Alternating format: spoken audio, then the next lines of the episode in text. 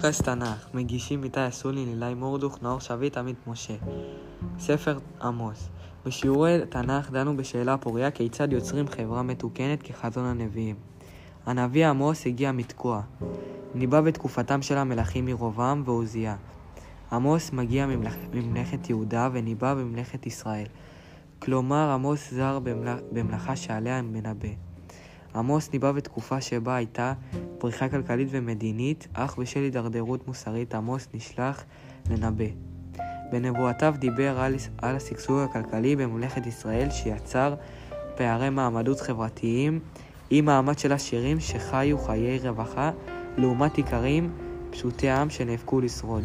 נבואותיו של עמוס מתאפיינות ברובן בהיותן נבואות זעם כנגד השחיתות המוסרית והחברתית של עשירי החברה הישראלית הקדומה. כך אומר עמוס בפרק ד' פסוק א': שימו הדבר הזה, פרות הבשן אשר בהר שומרון, העושקות דלים, רוצצות אביונים, האומרות לאדוניהם הביאו ונשתה.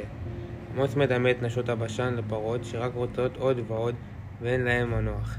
נבואות עמוס הן בעלות מבנה קבוע. בתחילה מוכיח עמוס את העם על החטאים שחטאו, ואילו בחלקה השני של הנבואה עמוס מנבא לעם אודות העונש הצפוי להם על חטאיהם ועל קלקולם המוסרי. עמוס גורש ליהודה כי נבואותיו לא מצאו חן בעיני ממלכת ישראל. משם הוא חזה בהתגשמות נבואותיו עם חורבן ממלכת ישראל. הנביא עמוס קורא על שלושה פשעי ישראל ועל ארבע לא אשיבנו. עמוס מתאר את רשימת חטאים הנוגעים לקלקול החברתי המוסרי של העם.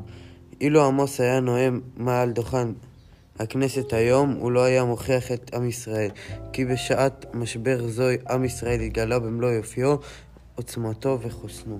אנו סבורים שאם עמוס היה מדבר כיום, הוא היה אומר שיש התנהגות טובה של האזרחים אשר מבודדים את עצמם, ושל אלה שעוזרים ותומכים במי שצריך עזרה. דוג... דוגמה לכך מצאנו ב ynet, אחת מהחברות העסקיות שממשיכות להתנדב בצל הקורונה היא חברת NICE, המפח... המפתחת מערכות מחשוב ענן.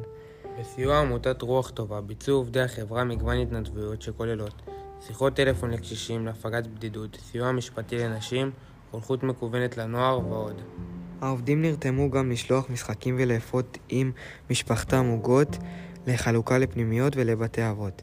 אחת הפעילויות הייחודיות שהתקיימה היא שעת סיפור וירטואלית לילדי העובדים בשיתוף המיזם החברתי החיות של דודו. אני חושב שהיו כאלה שבאמת עזרו, אך מנגד לאותם אזרחים שעזרו יש אזרחים שמפגינים, מתקהלים, לא שומרים על ההנחיות, טסים לחו"ל ומתנהגים כאילו אין קורונה ומסכנים את כולם.